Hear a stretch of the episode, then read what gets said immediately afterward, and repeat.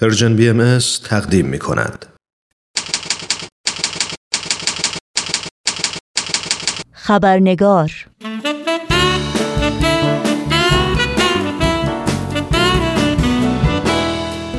همراهان خوب رادیو پیام دوست و دوستداران برنامه خبرنگار با خوش آمد به شما نوشین آگاهی هستم و خبرنگار این چهار شنبه رو تقدیم می کنم. و از اونجایی که برنامه امروز خبرنگار بازپخش خواهد بود با پوزش بسیار از شما بخش سرخط خبرها رو در این برنامه خبرنگار نخواهیم داشت.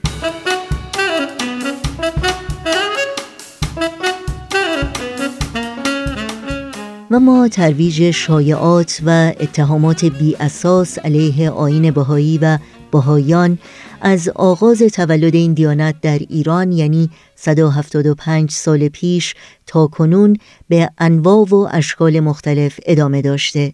برچسب های جلی و تعابیر دروغینی که آگاهانه و زیرکانه به منظور نفرت پراکنی در اسهان عمومی و جلوگیری از ترویج آین باهایی در ایران طرح و برنامه ریزی و به صورت ابزاری برای سرکوب و آزار و اذیت پیروان این دیانت به کار گرفته شده.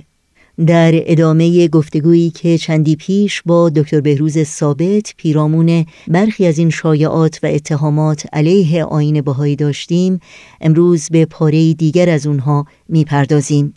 از جمله آین بهایی ساخته و پرداخته دولتهای اجنبی چون روس، انگلیس و آمریکا و اسرائیل است و بهایان جاسوس این دولتها هستند. یا اینکه دیانت بهایی دین نیست و پیامبران آن از جانب خدا نیستند. به دکتر بهروز ثابت نویسنده محقق علوم اجتماعی استاد فلسفه و علوم تعلیم و تربیت و مشاور مراکز آموزش عالی آمریکا خوش آمد میگیم و گفتگوی امروز رو آغاز می‌کنیم.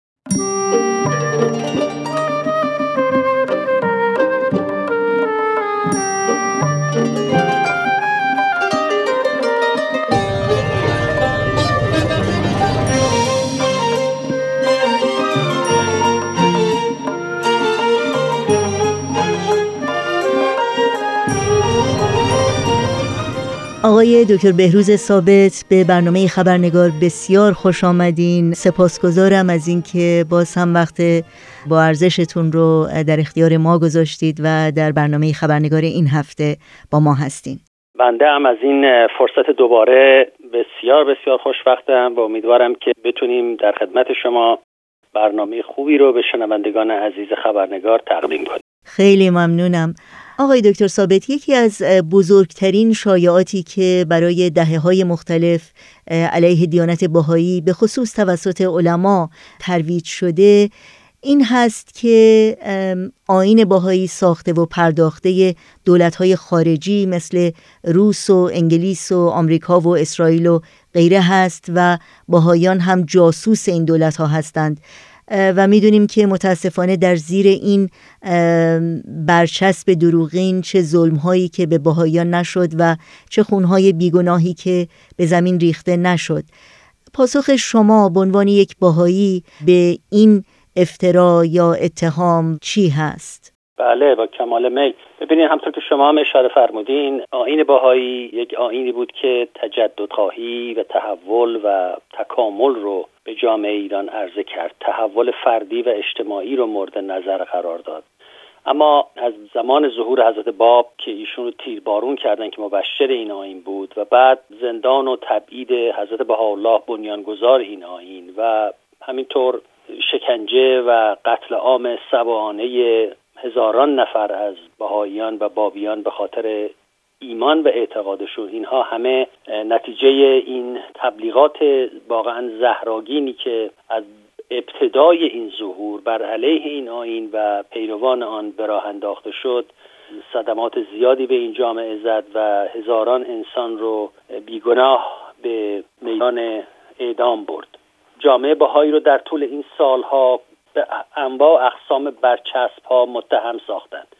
گفتن کافر گفتن ملحد دشمن خدا دشمن اسلام در حالتی که ما می‌دونیم ایمان به اسلام یکی از مبانی اعتقادی امر بهایی بوده و هست. بهاییان رو گفتن نجس هستند و یا پیروان این آین رو که اساسش بر اخلاق و فضائل روحانی هست اونها رو به فساد اخلاقی متهم می‌کردند و تمام این برنامه ها در طول این 170 سال ادامه داشته و در سالهای اخیر البته وقتی میگیم سالهای اخیر اشارمون به چهل پنجاه سال گذشته است. این حملات و اتهامات به مرور یه مقدار تاثیر خودش رو از کف داد به خاطر اینکه وارد دنیایی شدیم که دیگه اون روش های کهن کافی نبود که بشه یک اقلیت دینی رو سرکوب کرد. به همین جهت اتهامات سیاسی به عنوان یکی از شیوه های نفی و حذف دگراندیشان وارد صحنه شد. دیگه مطابق اصول جهانی حقوق بشر. نمی‌شد گفت که فلان دیانت چون با دیانت ما متفاوت هست و یا پیامبرشون پیامبر جدیدی هست ما اونها رو باید بکشیم زندان کنیم از حقوق اساسیشون من بکنیم. لذا پناه بردن به اتهامات سیاسی. و این حربه تازه‌ای بود که وارد میدان شد و مخالفت با آین بهایی رو از جنبه مذهبی بیرون آورد و در مقابل اعتراض به اینکه چرا حقوق این جامعه رو رعایت نمی کنید گفتن که این جامعه یک اقلیت مذهبی نیست یک حزب سیاسی است که بر علیه منافع مملکت عمل می‌کنه. لذا به خاطر این هست که ما اینها رو تحت تعقیب قرار میدیم. البته در طول تاریخ این دیانت حتی یک مدرک هم پیدا نشده که نشانه ای از ارتباط این آین با قدرت های بیگانه باشه و یا نشانه جاسوسی و حتی دخالت در سیاست. این خود دشمنان این آین هم به خوبی آگاه هستند. اما نکته این که اینجا ما بخوایم بهش اشاره بکنیم در حقیقت ببینیم پشت این جریان چی هست که به نظر بنده ریشه این اتهامات و بهایی ستیزی رو بایستی در یک حوزه وسیعتری جستجو کرد و اون برمیگرده به اون جو فرهنگی و سیاسی حاکم بر ایران که از اواخر قرن 19 آغاز شده تا حالا هم ادامه داشته. و یکی از جلوه های این جو فرهنگی این پدیده توطعه پنداری است با نوعی سوء زن و پارانویای فکری که هر واقعه و رویدادی رو نتیجه یک توطعه می‌دونه و طبیعتا برای جامعه بهایی که تجدد رو خواسته در دین به وجود بیاره نمی‌تونسته مورد نظر علمای شیعه باشه و مورد قبول. و لذا بر علیه جامعه بهایی به نحو بسیار گسترده‌ای به کار گرفته شده. یعنی اینکه شواهد و مدارک تاریخی رو در نظر نگیریم بلکه در پشت هر کدوم از اونا به یک نوع محرکات سری و ناپیدا توجه بکنیم که در پشت صحنه وقایع رو ترتیب و تنظیم میدن. و این توطعه پنداری و دشمن تراشی در حقیقت دروی یک سکه هستند این نوعی مکانیزم برای فرار از واقعیت که به جای ارزیابی مشکلات خود به جای بازگشت به درون و فکر اینکه چه باید عوض بشه در جامعه ایران و نقش علما و نقش دیانت در جامعه ایران چه هست و چگونه می‌تونیم جامعه ایران رو با تحولات جهانی با تحولات دنیای مدرن وفق بدیم مطلب رو به خارج منتقل می‌کنه. یعنی در خارج توطعه شده. از خارج می‌خوان ما رو از بین ببرن. و این توطعه پنداری به مرور حتی از حد یک تفکر حاشیه‌ای گذشته اومده وارد جریان اصلی تفکر و گفتمان فرهنگی جامعه ایران شده. در حقیقت به صاحبان قدرت اجازه داده که در یک حوزه خاکستری در یک طیفی میان توهم و واقعیت حکومت بکنند و در این راه اتهاماتی رو که در علیه دیانت بهایی به کار می‌برند در همین جو و فضای توطعه بینی و دشمن تراشی قرار بدن و دیانت بهایی رو توطعی بدونن که برای تفرقه میان مسلمانان ایجاد شده. حتی بدون اینکه این سوال اساسی به وجود بیاد که آیا تفرقه میان مسلمانان بلا فاصله پس از رحلت حضرت رسول به وجود نیامد و به علاوه چه مدرکی در دفاع از این اتهام عرضه کردن؟ آیا میشه گفت که یک توطعی بیش از 160 سال ادامه داشته باشه و حتی یک مدرک اون در آرشیف های عمومی ظاهر نشده باشه. و آیا دول خارجی توطعه کردن که امر بهایی به وجود بیاد؟ تا فلمسل اصلاحات اجتماعی اصلاحات اقتصادی تجدد فرهنگی دموکراسی سیاسی مشارکت مردم در امور مملکت فراگیری علوم و فنون تعلیم و تربیت جدید برابری حقوق زنان تعدیل معیشت صلح جهانی آیا توطعه شد که این تعالیم ترویج بشه. آیا چنین چیزی واقعا مطابق ضوابط عقلی و علمی هست؟ لذا ما چاره ای نداریم جز اینکه نتیجه بگیریم. این تبعیض و اذیت و آزار جامعه بهایی بوده که حال رنگ سیاسی به خودش گرفته و همونطور که گفتیم اگر مستقیما گفته بشه که ما با بهایی ها خوب نیستیم یا به خاطر عقایدشون با آنها مخالفیم این طبیعتا مقبولیت جهانی نخواهد داشت. برای یک دولتی که ادعا می‌کنه عضو سازمان ملل متحد هست و از امضا کنندگان حقوق بشره لذا حربه سیاسی به کار بردن بهاییت رو یک فرقه سیاسی دونستن تا آب گلالود بشه و ستیزه با جامعه بهایی بتونه معنایی به خودش بگیره. خیلی ممنونم. یک اتهام دیگری که مخالفان آین باهایی در طی دههای گذشته استفاده کردند. که البته باید گفت مختص به جامعه باهایی نیست. این اتهام شاید به یک آین جدید در تاریخ بشر وجود داشته و اون اینکه آین بهایی دین نیست یا دینی نیست مثل ادیان دیگه مثل دیانت مسیحی یا اسلام یا دیانت یهودی و اینکه پیامبر آین بهایی یا پیامبران آین بهایی مثل حضرت باب و حضرت بهاءالله از طرف خدا نبودند و کتابهای اونها هم کتابهای آسمانی نیست پاسخ شما به این اتهام چی هست؟ بله البته همطور که مستحضر هستین این سوال و یا این مطلب احتیاج به یک بحث خیلی عمیقی داره. شاید بایستی برای کسی که متحری حقیقت هست ماهها و یا سالها جستجو بکنه مطالعه بکنه تحقیق بکنه تا حقیقت یک آینی رو کشف بکنه و ارتباط روحانیش رو با عالم روحانیت با عالم ملکوت بتونه پیدا بکنه. لذا در این صحبت کوتاه خیلی مشکله که بشه ابعاد مختلف این مطلب رو مورد نظر قرار داد. و یا حتی ممکنه بگن که اینها خب به خاطر علاقه و توجهی که ما به عنوان یک بهایی داریم داریم این مطلب رو میگیم. ولی من شخصا از شنوندگان عزیز خواهش می‌کنم که این مطلب رو با دقت مورد توجه قرار بدن و اون این است که آین بهایی شاید تنها آینی باشه که بیشتر از هر آین دیگری مشابهت داره با ادیان ابراهیمی یعنی دیانت موسی و حضرت مسیح و حضرت محمد. و این چیزی است که در ادبیات دین شناسی دانشگاه های مغرب زمین هم مورد شناسایی قرار گرفته. یعنی دیانت بهایی رو در حوزه ادیان ابراهیمی قرار میدن. و بزرگانی هم که در مورد آین بهایی تحقیق کردن در این مورد مطلب نوشتن. مثلا رومن رولان یک نویسنده مشهور فرانسوی اشاره می‌کنه که در حقیقت آین بهایی یا یا آین بابی آینی است که یک ترکیب جدیدی است از ادیان شرقی و غربی به اصطلاح. و یا از اون جالبتر بیانیه است که ملکه رومانی کوین مری که اولین ملکه تاجداری است که به آین بهایی رسما ایمان میاره و ایمان خودش رو اعلام می‌کنه رسما این میگه که من در تعالیم بهایی در حقیقت روح اصلی کرایست مسیح رو پیدا کردم. یعنی شاید مهمترین دلیلی که کوین ماری رو جذب آین بهایی می‌کنه تشابهش با اون اسپریت و اون روحی است که در آین مسیح به دنبالش بوده. لذا آین بهایی بسیار شبیه ادیان هست. منتها بر اساس اون اصل ظهورات کمالی که یکی از در حقیقت ستون فقرات آین بهایی است ادیان با هم در ارتباطن اما در عین حال یک سیر تکاملی هم در تحول ادیان حضور داره در رشد ادیان حضور داره که این تحول همراه با چی؟ همراه با تحولات اجتماعی و اقتصادی و سیاسی در جامعه بشری.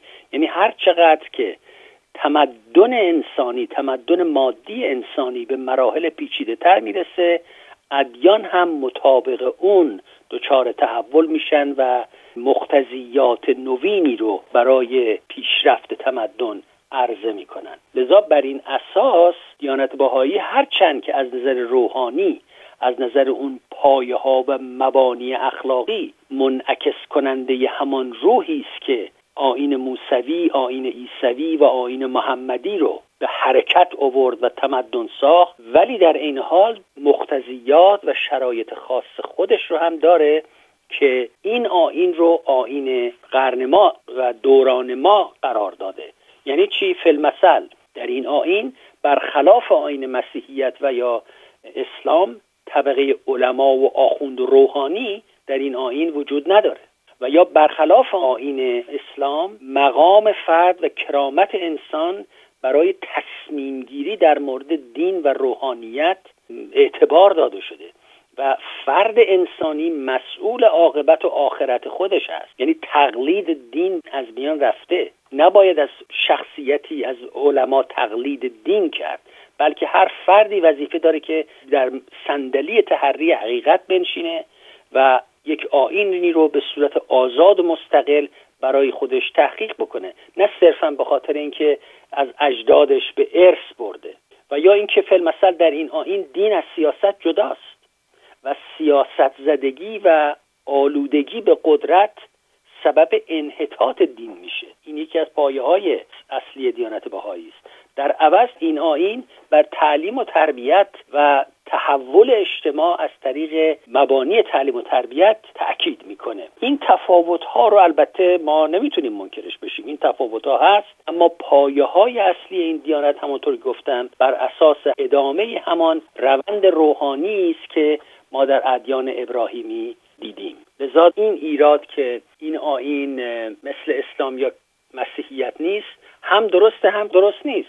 از نظر روحانی این دیانت در روند اسلام و مسیحیت و آین حضرت موسی هست. اما از نظر شرایط اجتماعی و شرایط فرهنگی و تمدنی این آین اصول و مبانی جدیدی رو به عالم آورده که با مقتضیات عصر حاضر همگام سازه. نکته که در راستای صحبتی که شما میفرمایین این هست که حضرت حالا در بسیاری از الواح خودشون متذکر میشن که اگر فرد دیندار هر دینی که بهش متمسک هست اون رو به درستی شناخته باشه از قبول دیانت باهایی نمی‌تونه امتناع بورزه یا مخالفت بکنه. در این مورد اگر ممکنه توضیحی رو برای شنوندگانمون بفرمایید بله حتما. ببینید حتی در تاریخ آین باهایی وقتی ما دقت می‌کنیم می‌بینیم که پیروان از پس آین ابراهیمی که اسم بردیم حتی از دیانت زرتشتی افراد برگزیده افراد برجسته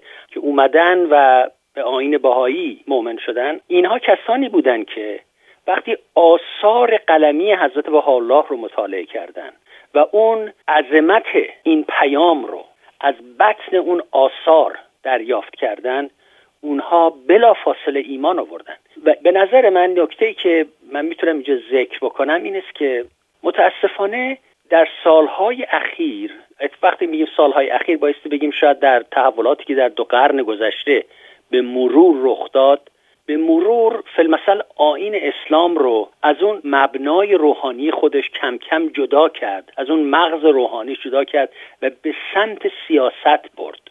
و در نتیجه این سیاسی شدن و سیاست زدگی در حقیقت اون زکام روحانی به وجود آمد که نتونن آثار رو بخونن و اون تأثیر روحانی رو ازش بگیرن.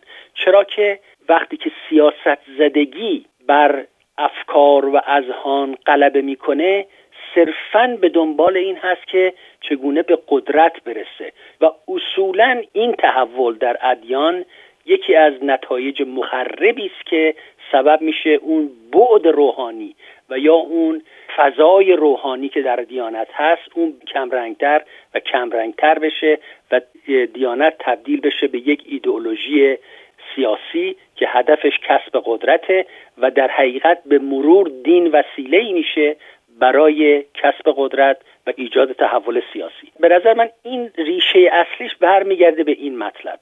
وگرنه کسی که یعنی در تاریخ ادیان ما این رو دیدیم افرادی که وابسته به این انحطاط سیاسی ادیان نبودن و صرفا به دنبال روحانیت خالص بودن همونی که اسمشو می‌ذارن اسلام ناب. اگر به دنبال اون روحانیت ناب بودن اونها با مطالعه آثار بهایی می‌تونن جرقه های روحانیت و اون روحی رو که برانگیزاننده ادیان گذشته بوده در این آین هم بیابند. ممنونم. برای گفتگوی امروز امیدوارم که شنوندگان عزیز توجه کردند و مثل من واقعا از صحبتهای بسیار خوب و ارزنده شما بهرهمند شدن. باز هم سپاسگزارم آقای دکتر بهروز ثابت از وقتتون و از شرکتتون در این برنامه. منم از اینکه من رو دعوت کردین تشکر می‌کنم و روز خوبی رو برای شنوندگان عزیز آرزو مندم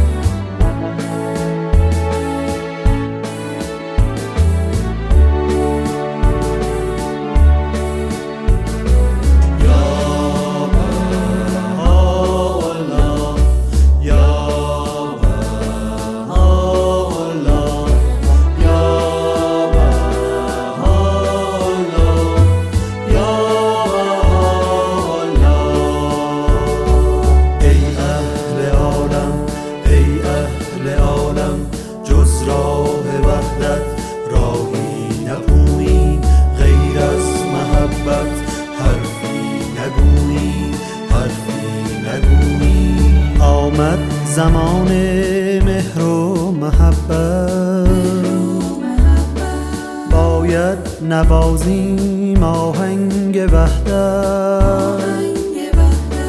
ای اهل عالم با مهر و رفعت گردت فراموش.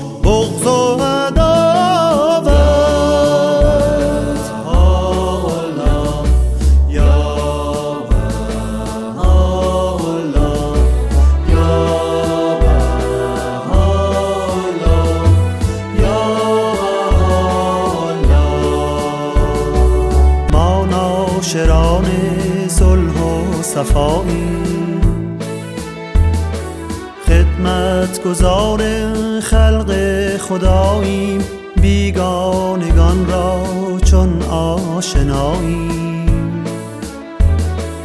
گر اهل عدوان دل را کند سنگ ظلمت نماید هر روز و یک رنگ. دنیا اگر هست چون صحنه جنگ گر عرصه آن ما شود تنگ از راه حق پا نکشید